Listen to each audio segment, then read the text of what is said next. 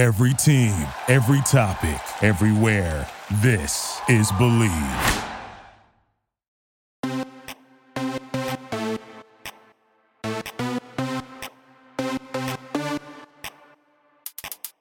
Why, hello, hello, yins, guys, and welcome to Bravo East Coast Housewives. This is going to be a super, super short little diddle here for yins, guys. I have to say, this has been such an annoying time in my life, I have to say.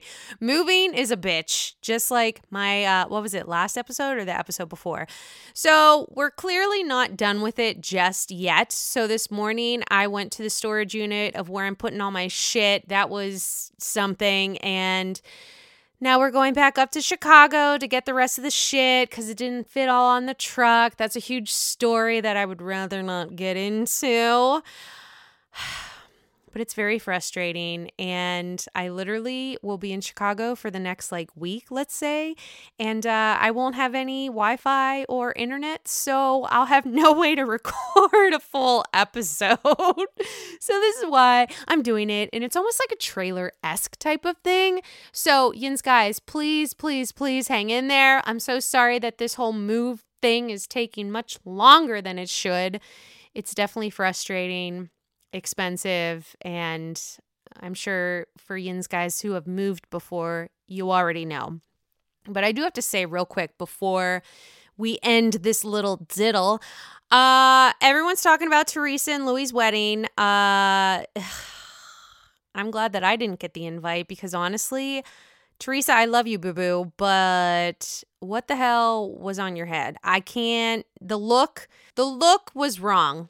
I didn't appreciate the look. I I don't know. Like who was your stylist? Who helped you with that? Because that was not the best choice for you. It was almost like she was channeling her inner Amy Winehouse. And granted, I love me some Amy Winehouse, but like the only person that can do the Amy Winehouse is Amy Winehouse and maybe Snooki. And I'm pretty sure she probably doesn't do that anymore.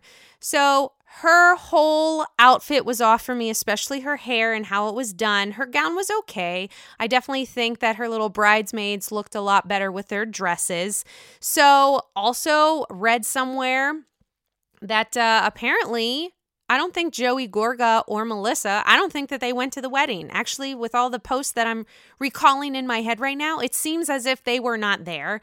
And now, apparently, this is in the talks of the social media world. Teresa's flipping a bill on her brother, Joey Gorga, uh, for not being there or something like that. That is literally what I kind of remember from my mind at the moment. But that is insane. Also, another insane thing and I'm really getting, I don't know, Bravo's kind of, well, first of all, we already know that I'm a little peeved off that they didn't ask me to go to BravoCon. Whatever. Yins guys are going to regret it because I'm so much fun. But apparently there's this new show coming around and it's called The Real Girlfriends in Paris. I mean, they have like a little trailer and everything that they're showing out there. What are they trying to do? Listen, we're already waiting for the three newest Housewives franchises coming. Like, what was it? Winnetka, Scottsdale. I can't remember the other one. Uh, Amsterdam. That's right. We're still waiting for those to happen. Are they going to happen? I feel like they're trying to shoot us in the face, so to speak, with all of these shows that are real whatevers. You got real girlfriends, real housewives. Where's the Real Husbands of New Jersey? Thank you very much. Personally, I don't I don't know the whole Paris thing. It's good in theory. I think they're going to try to have it as like the updated Hills version, but they're in Paris. These young 20, 30 somethings doing their thing. Maybe it's like a spinoff of Summer House where they're going to be in Paris. I don't know.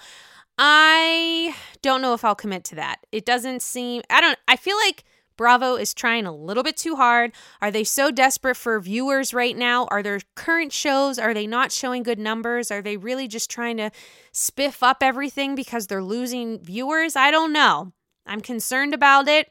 I would say don't what is it? What's the saying? Don't don't if it's not broken, if it's not broken, don't fix it. So I feel like they're trying to fix shit that's not necessarily broken. I have no idea. Where's my old school shit? Bring back the old school shit. You know what I mean? The OG shows. Let's go, let's go, let's go.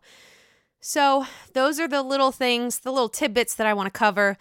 And uh yeah, again, Yins guys, please hang in there. I'm so sorry that this is taking so much longer than it should.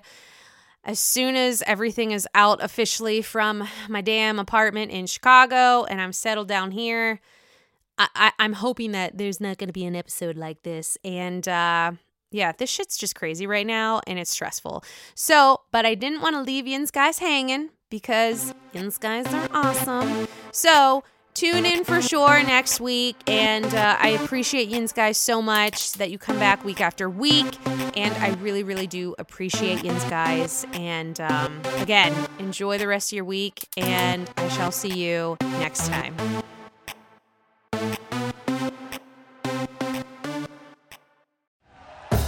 Thank you for listening to Bleav. You can show support to your host by subscribing to the show and giving us a five star rating on your preferred platform. Check us out at Bleav.com and search for B L E A V on YouTube.